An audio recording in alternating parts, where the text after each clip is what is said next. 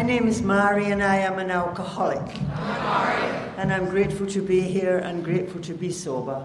And by the grace of God, good fellowship, love and sponsorship, and the 12 steps of Alcoholics Anonymous, it hasn't been necessary for me to take a drink since the 10th of August 1984. And for that I am truly grateful.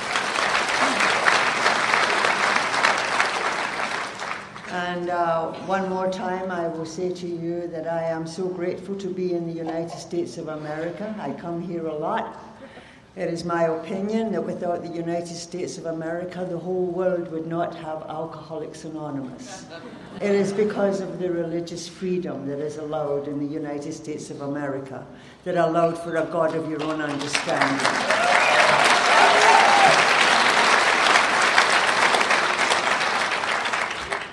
I'm so grateful to be here in Kentucky. Um, I think I drove through Kentucky drunk a few times. I was listening to the talk the other night about Mother to the other day about Mother Teresa, and I loved Mother Teresa, and I always wanted to be Mother Teresa. I ended up being a honky tonk angel.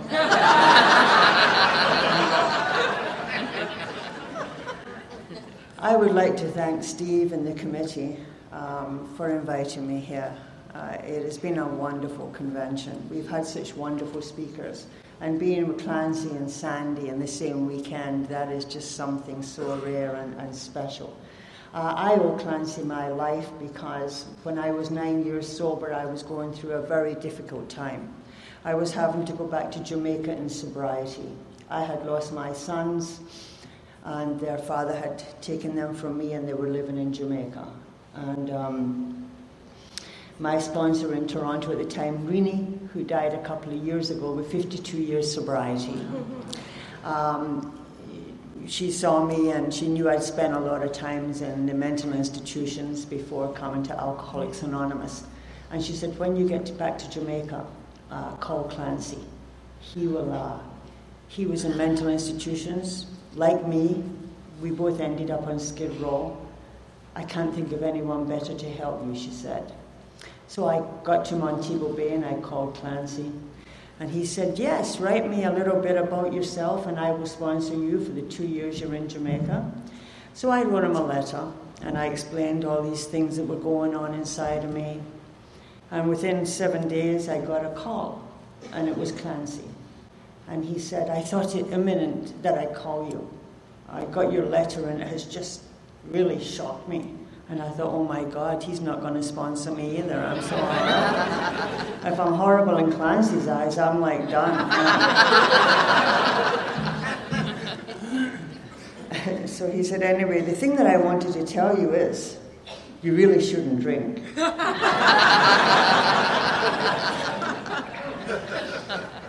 So for the two years I was there, I was flying up and down from Jamaica and met Clancy and saw him and write to him every week and um, call him. And he, he just, he just, he was one of those individuals that saved my life.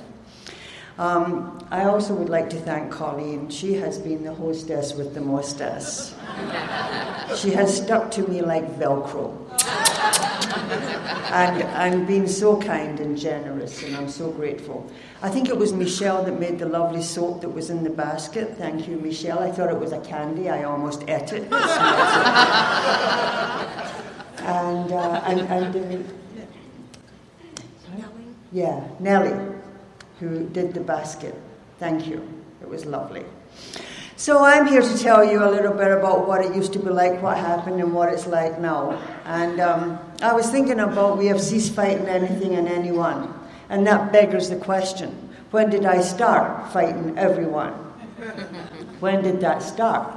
And you know, I'm I'm an Irish Scot English, born in Scotland. And that was always a great conflict in my life, being an Irish Scot and then finding out English.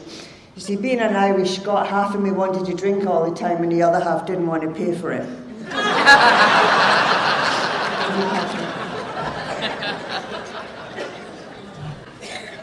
and then through Ancestry.com, I found out about the English connection and I realized that was my Al Anon side, forever trying to get the other two together and subdue them.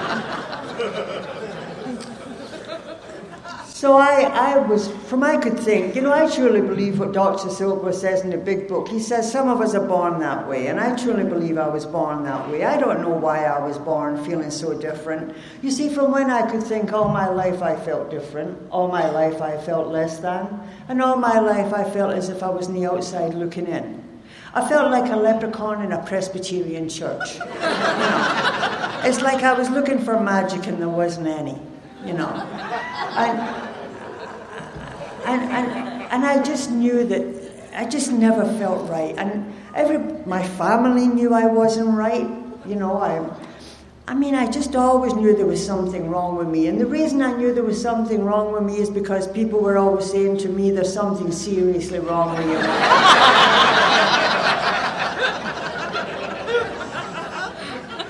And, you know, I, I, I, I was uh, blessed or cursed with this high IQ that lots of alcoholics have. And from a very early age, I was asking questions which nobody could give me the answers to. I was born in a very strict Roman Catholic background. I wasn't allowed to question anything and I never shut up, and um, I was very precocious. And um, I remember I used to say to my family that I'm going out to play, and they'd say, "See if you can get yourself adopted, and make sure it's a Catholic."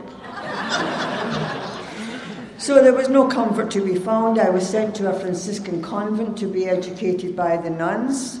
I did not do well in the convent. I did not take to that life very well. And at 15, because by this time, you see, okay, what had happened to me? If I was born with this thing that, you see, you take cocaine, you become a, a, a, a cocaine addict. You take heroin, you become a, her- a heroin addict. Alcohol does not make you an alcoholic. Alcohol is a threefold illness. The old timers used to call it a soul sickness. How did the soul sickness manifest in me? Well, I've just said about the feelings of difference and being not believing in things and, and looking for something different and never having a minute's shush. I wanted some shush from my brain from thinking about things from when I was young. And, and then I, because I felt so different, I developed defects of character. And those defects of character I developed were things I developed in order to make me feel better than you, because I felt less than you. And I thought also you would never accept me for what I was. So I started to lie and to cheat and to steal at a very early age. And it caused great conflict in my family because they were such wonderful, good people. And by the time I was in the convent, I was at war. I was fighting everything and everyone. I was an introvert. I was angry and hostile. The nuns did not like my nature. And um, I don't know if you know about the old time nuns with their habit. They used to have these big sleeves that had weapons in there.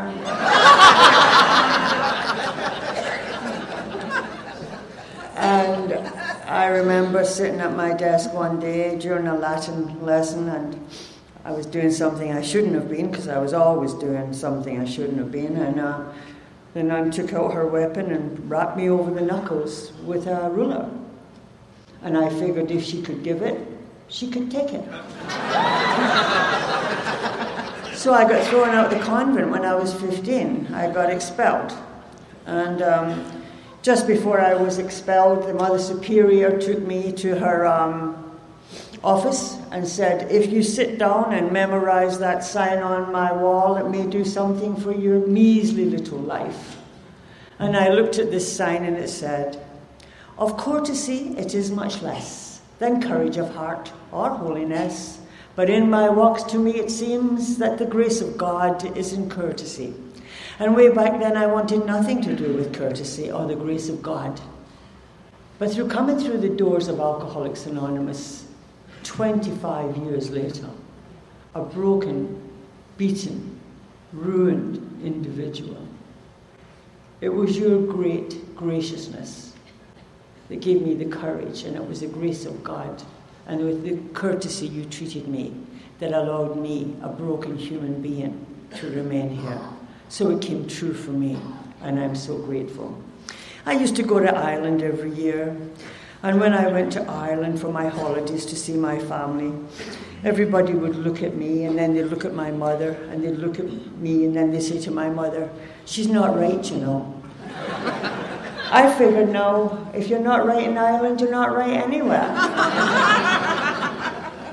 so, what was I going to do? So, I, I tried to fit in. I tried to fit in everywhere I went. I had lived in England when I was little. I never fitted anywhere. I did not know I needed a drink. You see, I did not know that the entire problem of my life was I had a soul sickness. And at some stage, very young, I had made a conscious decision to separate myself from God. When Carl Gustav Jung, who is mentioned in the big book of Alcoholics Anonymous, wrote back to our co founder Bill Wilson. Bill Wilson had written to Carl Jung in 1960 and said, Thank you. It's because you gave us this, this idea that we were beyond human aid. And you told Rowland Hazard that he was hopeless without some kind of a spiritual living. It's because of that message you gave us why we have what we have in Alcoholics Anonymous. And Carl Jung wrote back and said, Thank you. He said, You know, it is my opinion that what the alcoholic suffers from, he has a thirst for a union with God. And he quoted the biblical text as the heart panteth after thee, O Lord. And he quoted a Latin phrase to Bill Wilson, and we have it in our literature and it was spiritus contra spiritum, which in Latin means spirit against spirit. You see, it was Carl Jung's opinion that the alcoholic had a thirst for God, and he drank the spirit, but it was the wrong spirit. He needed to get a spiritual way of life through the 12 steps of Alcoholics Anonymous. I did not know that. I saw my grandfather, who was a weekend alcoholic, and he was a wonderful man. He taught me to read when I was three. I adored him. But every Friday and Saturday night, he'd come staggering down the street from east to west, the way the drunk walks, singing Irish rebel songs in Glasgow, Scotland, which is not wise. and um, he would come in there, and the next morning I would see him, and he'd be sitting with his head in his hands. And I would say to him, What are you thinking about? He'd say, I'm pondering the immensities. And I was to ponder the immensities until I almost disappeared into my navel, thinking about things. I did not know the magic word was action. I went into nursing, I got bored with nursing. I left nursing. I was always bored. That's the thing about having a high IQ. You never achieve anything. You just are permanently bored. And um, after uh, nursing, I went down to London, England, and eventually I joined BOAC, which is now British Airways. And having on that British Airways BOAC uniform, it gave me the first sense of identity that I had ever had. I was a massive by this time, I was having palpitations, panic attacks. I did not want to drink. I was afraid to drink. I was a told I was CIA, Catholic Irish alcoholic, and I did not want to drink. I needed a drink. I did not want to drink. So, what did I do? I tried every place in the world to fit and change and belong and try and fit in and become a part of and get some ease and comfort inside. With that British Airways uniform, I felt like I had belonged, and I belonged somewhere for once in my life. And my job was fabulous. I was an overseas escort, which means that I did not serve meals on the plane.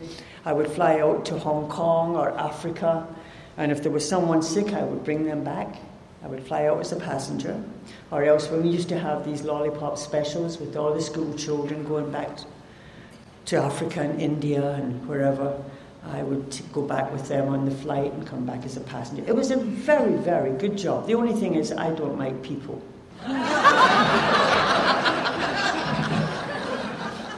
I'm not comfortable with people. I don't know how to make. I'm socially inept, to be honest.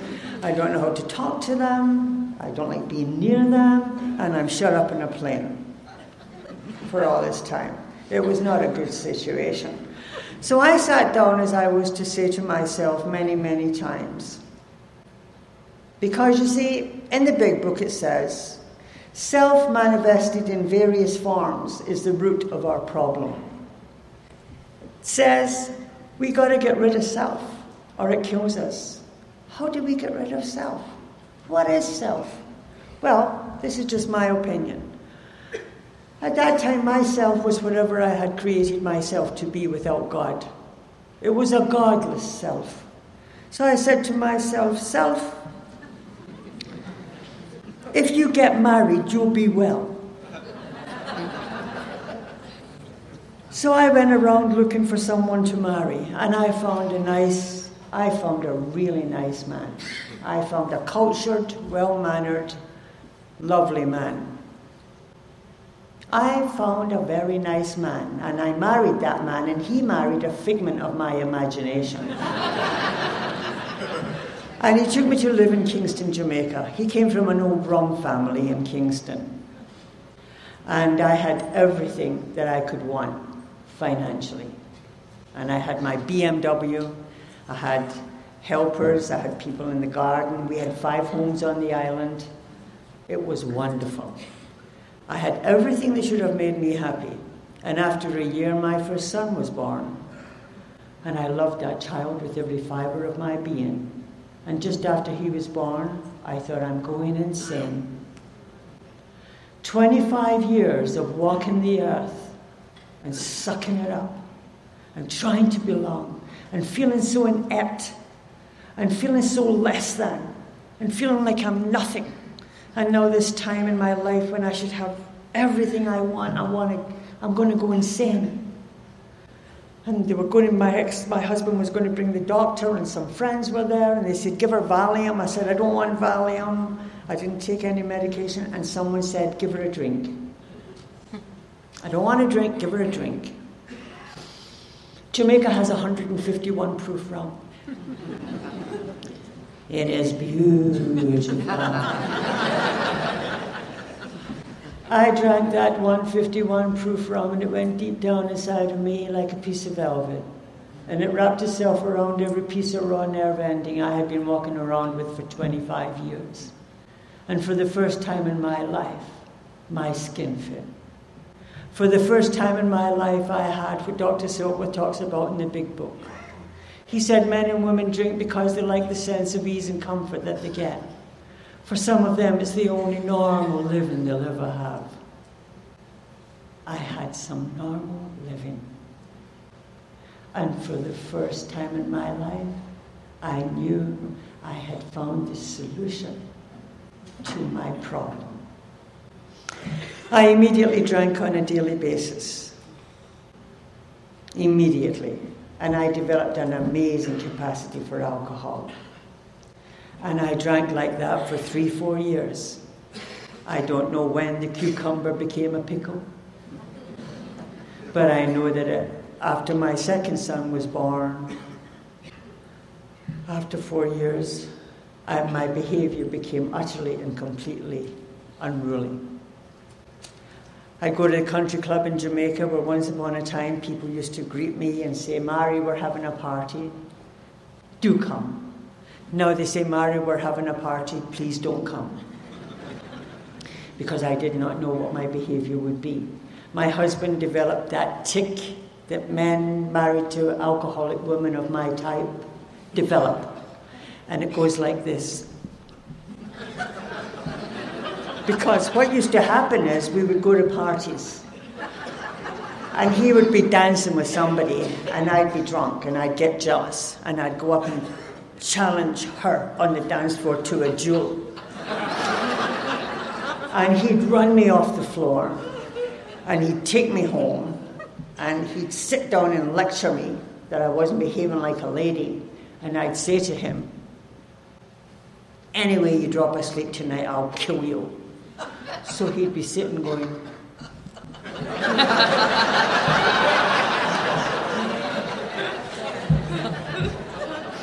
Usually I'd pass out and he'd run and lock himself in the room. Um, one night I did catch him and I hit him over the head with a piece of mahogany. And he had no sense of humor about that. Absolutely none. And he called my mother and he said, There's something seriously wrong with your daughter. And my mother said, There was always something wrong with her. I used to live across the road from Bob Marley on Hope Road in Kingston. And um, Bob Marley had been given this big, great old great house by his record producer, and it was in this beautiful part of Kingston. The Prime Minister's residence was three doors up. I used to wonder about the visiting dignitaries and all the ganja smoke that used to be wafting up there. And I used to look at, into Bob's garden, and I'd see him and all these Rastafarians running around, kicking a ball with their bare feet. And I did not think then about Bob's great humanitarian side, how he used to feed 4,000 people and look after them and care for the poor. To me, I was arrogant. I was a narcissist, and I saw nothing good. He did, Bob Marley did not like me because he knew I was a drunk, and these Rastafarians don't like alcohol. I didn't like Bob because I thought he was a pothead. and that he was bringing down the neighborhood. I used to see him in Mullen's garage. He had a BMW, a red BMW, and I had a navy blue BMW. And one morning I saw him and he said to me, Hey, you. I was standing outside trying not to fall down and look composed. He says, You're a narcissist and a hedonist and you don't care about anything but yourself. I said, Really? He said, People who drink are stupid. It destroys the brain and the soul. He said, Tell me something since you're so smart. What does BMW stand for? I said, Bavarian Motor Works. He says, No, man. It means Bob Marley and the Wailers.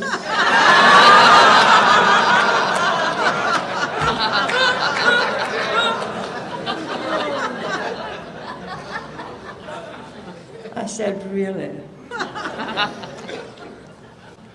Another time, uh, my in laws came to me because, no, Kingston, Jamaica is, I mean, it's, you know, it's a big enough city, but um, everybody in, in, the society I came from, they all talk about each other's business. That's all they do all day long. And um, my in laws came to me and said I was the talk of Kingston. And um, it was not good, and something was wrong with me. They didn't know how much I drank. I was I had attacked a dry cleaner who did not do my clothes properly, and uh, that did not sit well.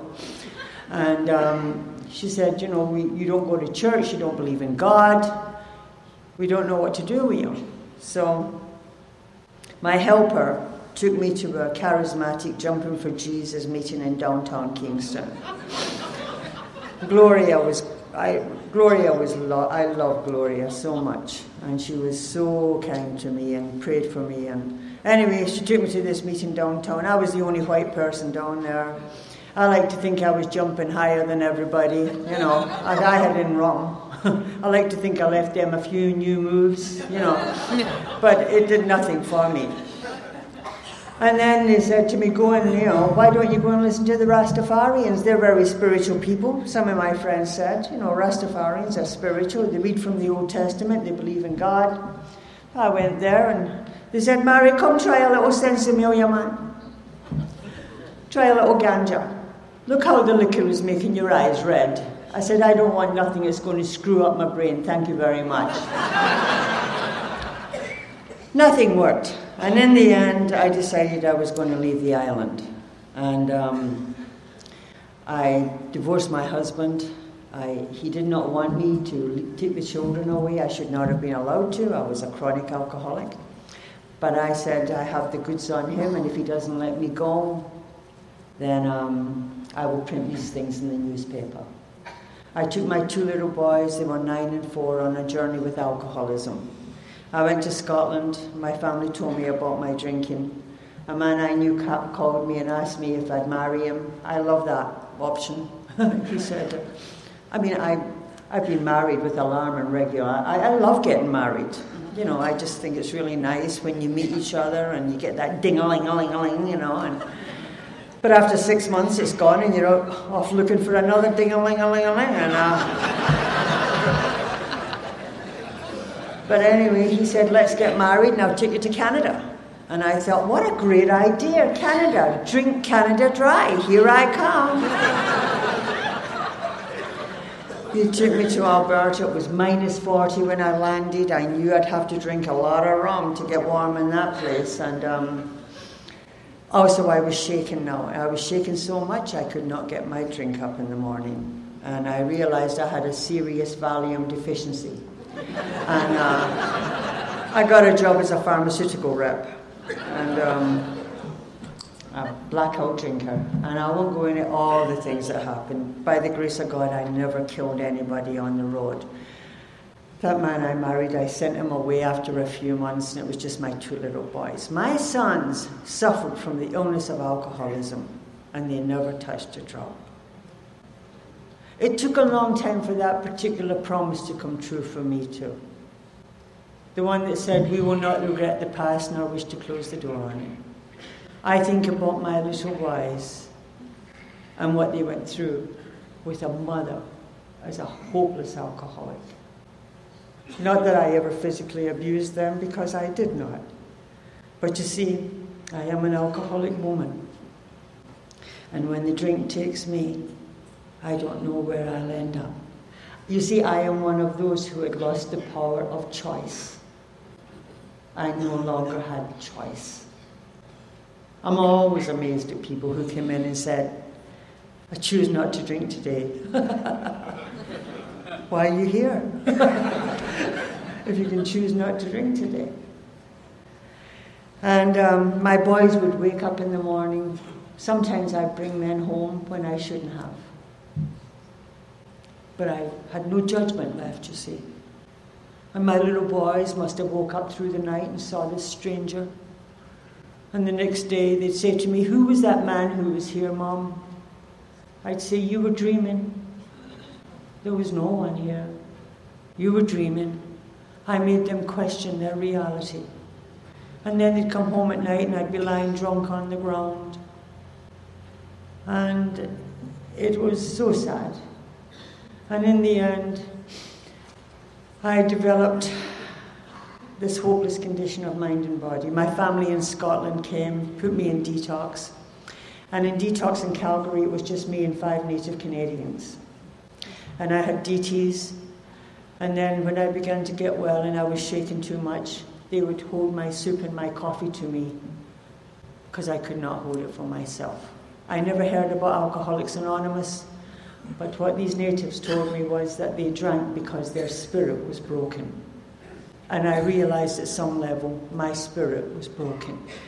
I got out of there and I decided to go back to Jamaica. My family went back to Scotland. You know, these great decisions. You see, in the big book it says, the idea that someday, somehow, he will enjoy and control his drinking is the great obsession of every alcoholic of every abnormal drinker. The persistence of this illusion is astonishing. Some of us pursue it into the gates of insanity and death. That was to be my story. I pursued it into the gates of insanity and death. The night before I was going back to Jamaica, I wanted to make a good entrance. when I left Jamaica, I was 106 pounds, bronze, long black hair, a lean, mean bronze machine.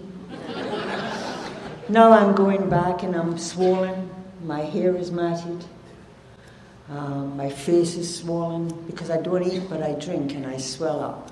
I was not looking good. And I thought, you know, I'm going to dye my hair black again and give myself a perm. All on the same night two drunken trips to the pharmacy. I passed out. And in the morning, I was not looking good.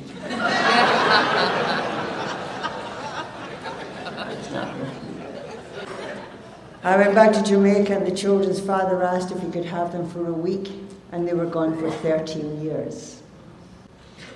Instead of saying to myself, Self, you've been selfish, self centered, self will run riot. You've been self absorbed. You've cared about yourself and not thought about these little boys. Their father is married again. He has another child. He has a beautiful home. Let your little boys be there, if that is love.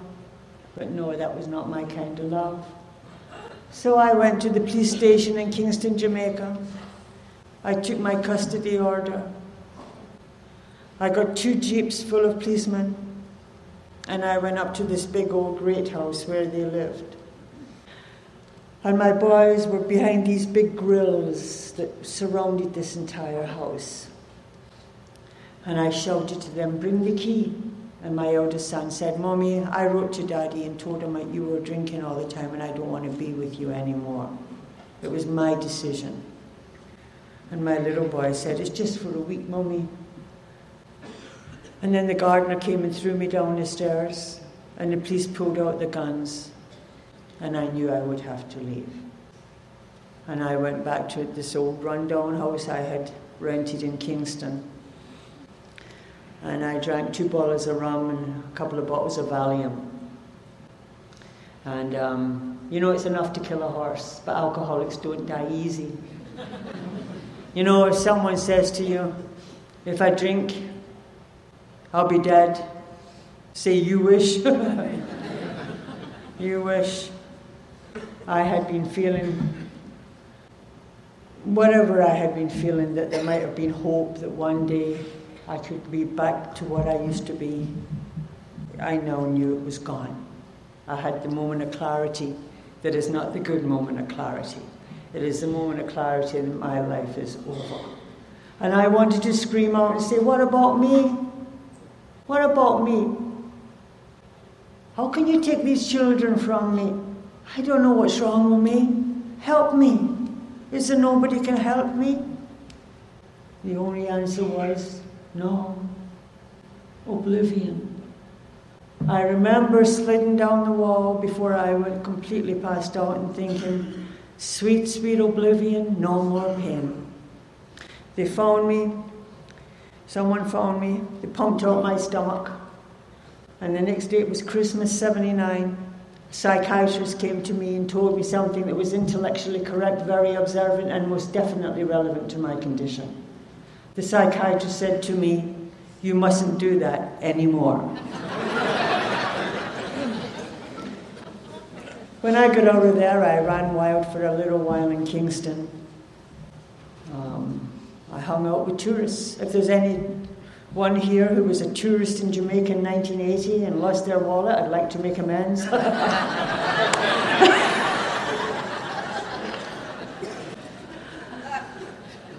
you see, what I would do then is I would find someone who drank like me.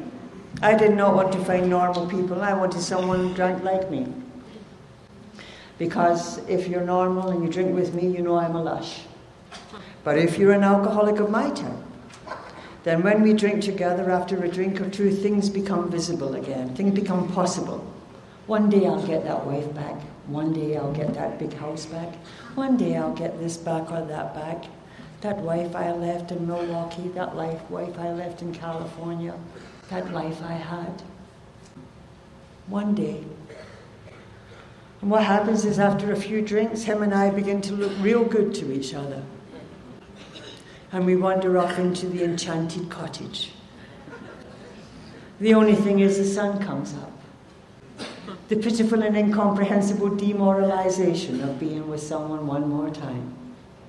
And on one such morning, I was walking out of there with my escort of the night before, and a car passed by with my ex husband and his new wife and my two sons, as if prearranged. And the father came and said, If you don't leave the island, I'll kill you. And he gave me $3,000. He hadn't been paying child support all the years I'd been out of Jamaica. and I took myself to Miami. I knew no one to drink myself to death. It is not easy to drink yourself to death. You drink, you pass out, you come to. You drink, you pass out, you come to. You come back to the consciousness, which is unbearable, and that I have destroyed everything in my life. I have nothing left. I feel ashamed. I hate myself. The only solution is to get drunk one more time. I had a little apartment. People would come in and steal my furniture, my clothes. They'd take that which I had to give and that which I did not have to give. I ended up living at the bottom of Lincoln Road on Miami Beach. And the only thing I could get on my feet because they were so swollen was a size 10 and a half flip flop. And they were rubberized. And because of the heat and the swelling, eventually they had to be dug out of the soles of my feet. That is where alcohol took me. You know, the greatest hope I had was when I heard Bill Wilson's statement.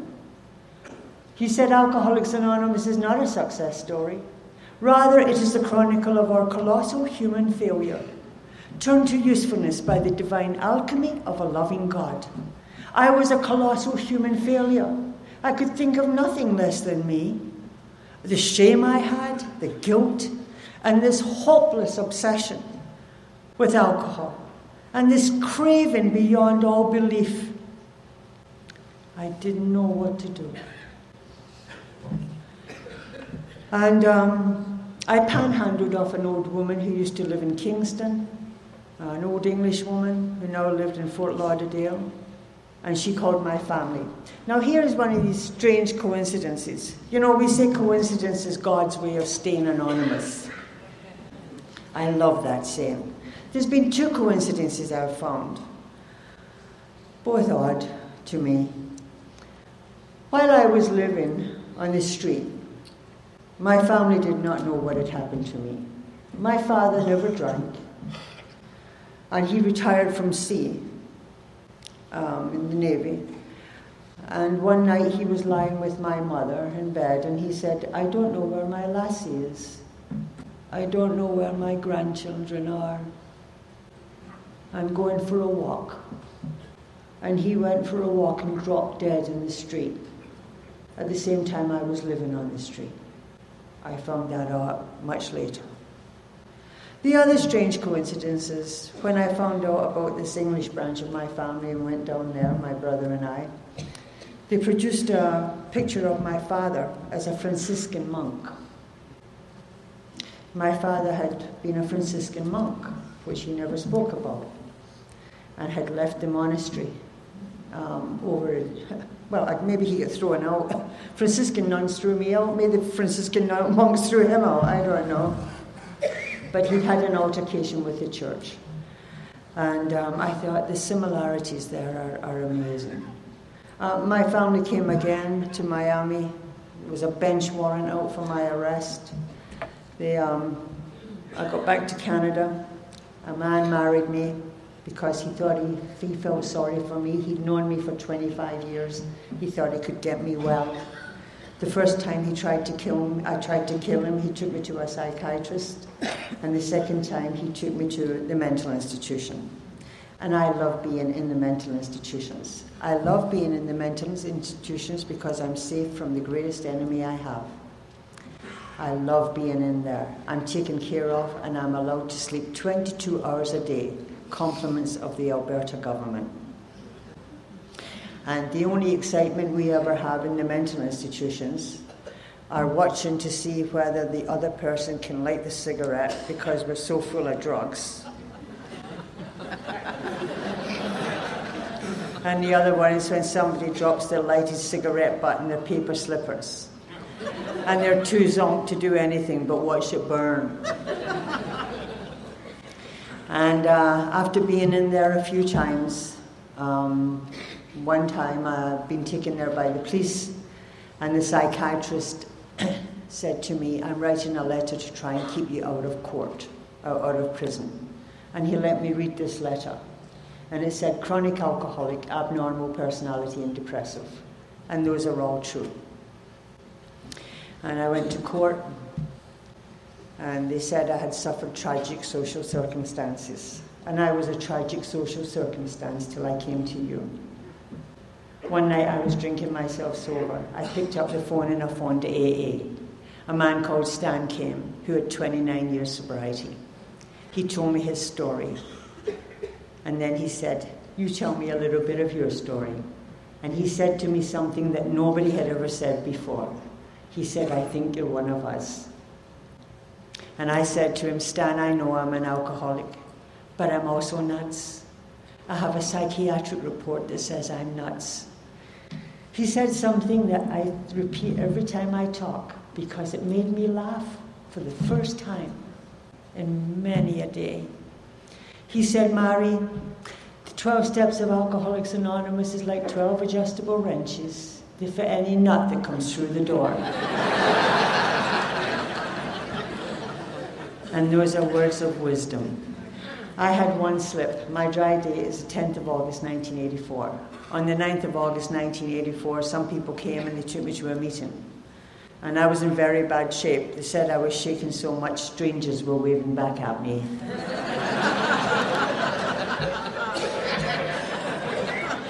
and that night, a little gal from uh, a little gal from AA had 12 years sobriety, and she spent the night with me. And the next day, she said, "I'm going to leave you now because you're a loser, and I only stick with winners and Alcoholics Anonymous. But before I go, I'm going to ask you to kneel down and say the third step prayer." I said to her, I kneel for nothing. And then something said, Think of your children's eyes. And what I thought about and came into my mind's eye was the last time I had gone to Jamaica on another aborted trip due to alcohol to see my sons. I had called and instilled hope in my little boys. I spoke to the father and said, I'm sober now. I was on medication. I want to come down and book a week in a hotel and have my boys for a week. He said, Okay, if you can prove you're sober, I'll let you have them. And I got on the plane in Edmonton and flew to Toronto. And in Toronto, I bought a bottle of vodka. And by the time I reached Kingston, Jamaica, when my little boys were standing with an adult at the airport to greet me, I dropped down drunk at their feet and the person who had brought them said, Not this time, come back again some other time, and led my boys away. How do you heal that? How do you heal that in you? Far be it, my little boys. It seems beyond measure. How can that kind of hurt ever go away? If I didn't have the solution, where would I be? Where would they be? This is a marvelous thing. You know, we alcoholics are the. You see, I don't believe in God. I know there's a God. I have knowledge there's a God. Because I am one of those who was utterly and completely beyond human aid. For 26 years plus, I have woken up every morning and said, Dear God, Heavenly Father, please keep me sober this day. Dear God, Heavenly Father, please keep me sane this day. Dear God, Heavenly Father, please walk with me this day and show me the way. I love thee, my God, and without thee I am truly nothing. May thy will, not mine, be done. Because I know I have knowledge of God, the miracle that He has wrought in this wonderful fellowship of Alcoholics Anonymous for people who are beyond hope. You can go out in the world and say to most people, do you have hope? They'll say, Yes. I was told when AA people used to come into the meetings in the mental institution and I was full of drugs, they say to me, Do you have hope? I say, I have no hope. I know not the word hope. So that is what I thought about when I was kneeling down to say this third step prayer. I was thinking about my son's eyes as they looked over the shoulder at me, lying on the ground with the hopes dashed of being with their mommy for a week because of this horrible illness called alcoholism.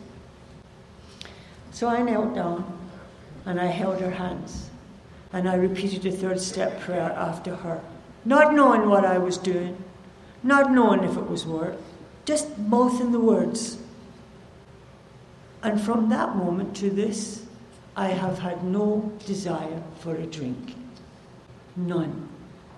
Some unmerited gift of grace was given to me. William James, who wrote The Varieties of Religious Experience, he had been examining all these people who, at that time in American history, were called dipsomaniacs. And these dipsomaniacs, these street drunks, overnight had changed their lives. They had become runners of missions, sober people, doing good for the world.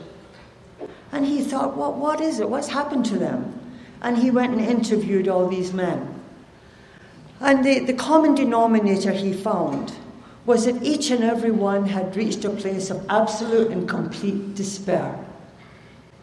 And I think that that, I don't know when that despair was in me. I don't know when it is in anybody. But it is that despair that seems to be the opening for the spirit to enter into a place where there had been no spirit except alcohol spirit. I got very active in AA. I loved it. I had the sense of belonging. My God, to come in here and hear people talk about things. You know, and I was still not well. I did not get well for a long time, but I didn't drink. I used to go to a meeting. I shook for six months.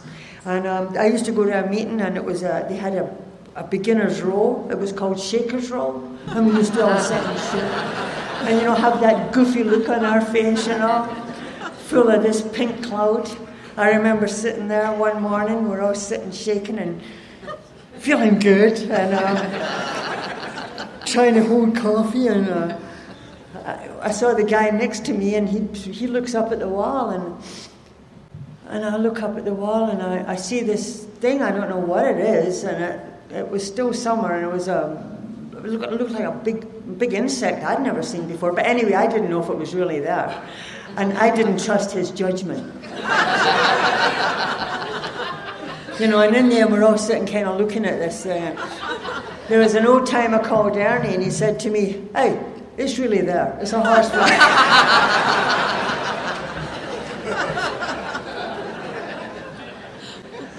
I remember Ernie coming to me when I came in. I was a bit at first. I mean, I just loved being here, but you know, I had taken myself out of society, and I, I, I, I didn't know how to mingle, and I didn't think anybody had ever gone as far as I'd gone. I didn't think anybody had been what I'd been and seen what I'd seen. I thought they were all just toast burners, you know.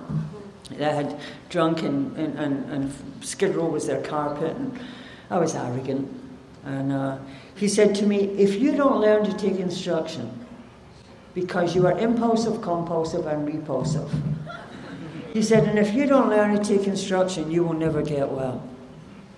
And my, my language was not good.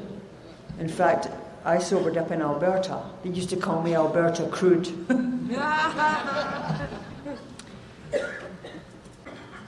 that was just a cover, that behavior. He said to me, this here is the cathedral of the Spirit. Where anywhere AAs come together is the cathedral of the Spirit. Consider it your church, and you have to respect it. And when you go up on the podium, you dress up, and there is no bad language ever spoken in these rooms. And you have to treat this with respect, and this will treat you with respect. And the people started coming around me and started making me feel good. And they started to love me, and they loved me when I could not love myself. I had a wonderful sponsor. I did a fourth and a fifth when I was six weeks sober because I could not bear to live with my conscience. it was a conscience and a knowledge of the things I had done. And I did the fourth and fifth, and I got into my other steps. Bill Wilson was my higher power for a long time. I didn't know how to get, I didn't know what had happened to me when I had said that prayer. I thought it was the power of you that had come together and healed me in some way, I didn't know. And the old timer said, You got to find a God because this book is about finding God. And I uh, ran around looking for God. And I was going to a lot of meetings. And uh, one day I heard this um, old timer, she was from the Northwest Territories. And she was the most spiritual woman I had ever heard. And she was saying things like, as a drunken woman, I never went to bed with an ugly man, but I sure woke up with a few. she said, but I don't do it anymore because I am a lady in Alcoholics Anonymous. And I went up to her afterwards and I said, Who is this God you have? I'm looking for a God. She said, Mary, my God's called Harold. I said, Harold? She said, Do you know that prayer? Our Father who art in heaven, hallowed be thy name. she was pulling my leg. Um, when I was about 10 months sober, I got a call to say that my eldest son was going, coming from Jamaica to Toronto to go to school for a year. And I called, spoke to my sponsor, because we usually say no, no movement for a year. And she said, okay, call Intergroup in Toronto and have them meet, ask a couple of alcoholics to meet your plane, check into the Y until you can find an apartment and a job. Get a sponsor immediately, another one. So I did all of that. I called Intergroup in Toronto, two alcoholics, met my flight, took me to the YWCA, introduced me to meetings. I got a job, I got an apartment, saw my son for a year, became transparent to my son. And um, after he went back, I, the old timers used to say to me, no relationships for a year, but for you it's two. because you have a propensity for getting married. and one Sunday morning, I was two years sober, was looking good, my son had gone back to Jamaica. I went to a meeting on a Sunday morning and I looked down the table and I saw him. and I just knew God had sent me my reward. you know, in the 12 and 12 it says, when boy meets girl on AA campus. I love that. How nice is that? Underneath it said they should both examine themselves to make sure there is no deep psychological disorder that is preventing I don't like that part. so here's what happens when you fall in room love in the rooms of Alcoholics Anonymous. I mean, I was a great AA. I was going to lots of meetings. I had a sponsor. I was very active in AA, but I was still not well here. Um, I was not well before I came, so I'm not well for a long time after. And um, here's what happens when you're not well enough to have a relationship. You still go to a lot of meetings, and you both have on your peacock feathers, and you strut your stuff. And someone used to ask me to read how it works, and my eyes would flit across a crowded room. And I could see John and I wandering off into the sunset, under the circle and the triangle. With Bill and Bob in heaven saying, Bless you, my child. it was so beautiful. And I shared this vision with my sponsor. She said, You're an emotional retard.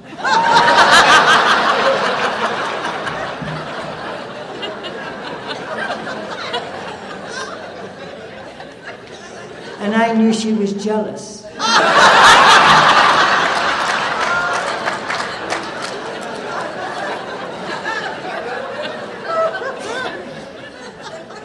So she didn't approve of the marriage. So John and I eloped. Here's what happens in the close proximity of marriage when you haven't had personality change promised by the 12 steps. In the 12 steps, Appendix 2 of the big book, 12 steps talks about this transformation of personality. In the close intimacy of marriage, one by one, the peacock feathers start dropping off. And in the end, all you have is the same two old turkeys sitting still. and I had to leave that marriage and go back to the Y and get active. And then I got another apartment. Then I got the call to go back to Jamaica, I told you about. And um, I went back to Jamaica. And my sons were living with their grandmother. They'd been kicked out of their father's home. I went and lived with my old ex mother in law and I got my sons off to Florida College and one back to Scotland. I worked with the poor people. In, before I went back to Jamaica, my sponsor said to me, Go back to Jamaica and make amends to the island. and you see, I really had to do that because I'll tell you, just before I left Jamaica the last time, when I was a hopeless alcoholic, there had been a bunch of cricketers came down uh, to play a cricket match. And one of them was a sir. He'd been knighted. I won't mention his name, I'll just call him Sir Cricketer. and he had met me, and I must have been in a particularly lucid phase. And um, he asked me to accompany him to this party up in the hills that was being given for the, the cricketers. I said, I'd love to come. So he took me, and uh, when we walk into this big party, there's a hostess standing at the door. And Sir Cricketer said, Thank you for having this. And you said I could bring someone. I brought Mary. I don't know if you know Mary. He said, her? She's more famous than you, man. so I had to go back and make amends to the island. And I worked with poor people, and I got active in AA. And then I came back, and that husband I had married in AA, I found him one day, he'd had a stroke. And he'd been lying on the ground for two nights and three days. And when I found him, he was turning purple. And um, I'd gone to check on him because I hadn't been able to get him on the phone. And I said to God, if he lives, I'll look after him because I'd never looked after anybody in my life. And John was in hospital for 18 months. He could never speak again and he couldn't understand the spoken word. And he had paralysis. And I took him home and I had him with me for five, six years. And he died in October 2001. And just before he died, I read him how it works, and then I held his body till he grew cold. And for the first time in my life, I finished something of worth for another human being, and that is by the grace of God and the spiritual life that we are given. My children came back to live with me for a while until they drove me absolutely and completely insane. I sent them off to be self supporting through their own contributions.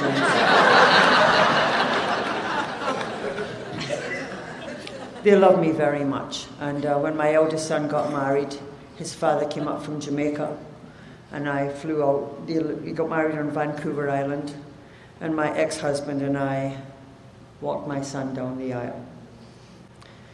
And now he's given me three little grandchildren Nina, Bella, and Gia. And they call me and tell me how much they love me. And they tell me they love me more than fresh vegetables. and I fly out there every year and look after them. And uh, my other son, Mark, my son, Mark, my youngest boy, he got married in a Ukrainian church in a kilt. my boy, Mark and he danced with me to a tune called Mama. Now, the healing has taken place to a large extent. My mother and father were both dead before I got to AA. How do I make amends? I look after older people, go to 80 year olds, AAs, take them out, take them for the day when I'm not traveling to conferences. I do stuff that I would love to do for my parents. That's how I make amends to them. I go to Scotland every year and see my family and my aunts and look after them. And I uh, see my, both my sons, I do that. And couple of years ago, my son Mark was transferred to Aruba for five years. And he took my two little grandchildren, Maya, who at that time was seven. I had looked after Maya for two years. And um, a lot of healing there. But anyway, he sent me this first class ticket to come down to Aruba to see his new house down there. And we had a lovely two weeks together. Now, this is how it is with our children whose life had been disrupted. I have spoken to my son Mark 20 odd years non stop about what do you want to ask me about the alcoholism and how it affected you. I don't want to talk about it, Mom. It's done. I'm so proud of you. One night, just before I was going back from Aruba, I'm sitting with my back, uh, he's sitting with his back to me, having dinner. Maya and Aiden were out playing, and I said to my son, Don't you think it's time to bring the children in? It's getting dark outside. And without turning around, he said to me, So where was I when I was seven, Mom? You see? He's never ever spoken about it. But into his mind he's saying, When I was seven, you were drunk all the time. How can you ask me about my children? I look after them. And I realized it will take a lifetime, as Bill Wilson said. I sponsor a lot of women who drive me utterly and completely insane. and uh, a lot of them are very, very good, and a lot of them are very, very bad. And uh, there's one in particular I fired twice and rehired. And, um, you know, she comes and sits and whines in front of me, and I. You see, in Alcoholics Anonymous, you can do what you like, but you got to think, you got to act right. I can think anything I like, but I, I got to act right. And I just sit and look at them and listen and give them my love. I have a wonderful sponsor today called Norma. I need my sponsor more today than I've ever needed her because I'm more conscious. I'm more conscious of the things that can go wrong. And I'll finish with sharing this with you. I'm a lot weller than I used to be. I, life, I live a life today of which some days I say, hey, you did okay, Mary. I have a life of meaning and purpose coming from utter and complete chaos. And I love my life. But what happens is this alcoholism never goes away. And the other day I came across a defect of character of mine that hadn't surfaced for a long time. And it was based on envy. Envy of my daughter in law and her mother's relationship and my son's relation with are rubbish. But it was envy.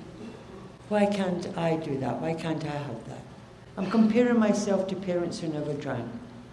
And what happened with that is for three days I'd wake up in the morning and be thinking, before even I was fully awake, of how my grandchildren might love the other granny more than me. And rubbish. And it became an obsession of the mind. And I thought, what the hell is this? And I examined it, I wrote it down, I called my sponsor.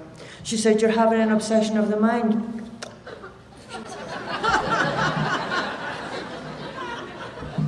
I phoned her back. I said, I have this sense of impending doom over this. She said, Impending doom?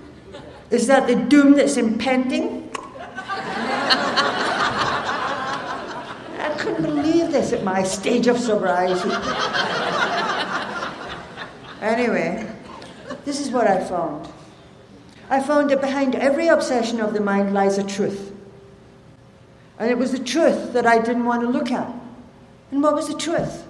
The truth was this simple it was that maybe my grandchild does love her other granny more than me. And will come to be. It is so irrelevant. I have been given a life that I did not deserve. I don't want what I deserve, thank you very much. I'm very grateful for what I have. But it was an amazing thing to go through that. So, my gratitude for Alcoholics Anonymous knows no bounds. Alcoholics Anonymous is my, is my love. The great God of my understanding that I found here, I thank you. I thank you for welcoming me. I thank you for Steve, the committee, and all the great graciousness, Colleen, everything I've had here, and for being a part of this wonderful weekend. Thank you.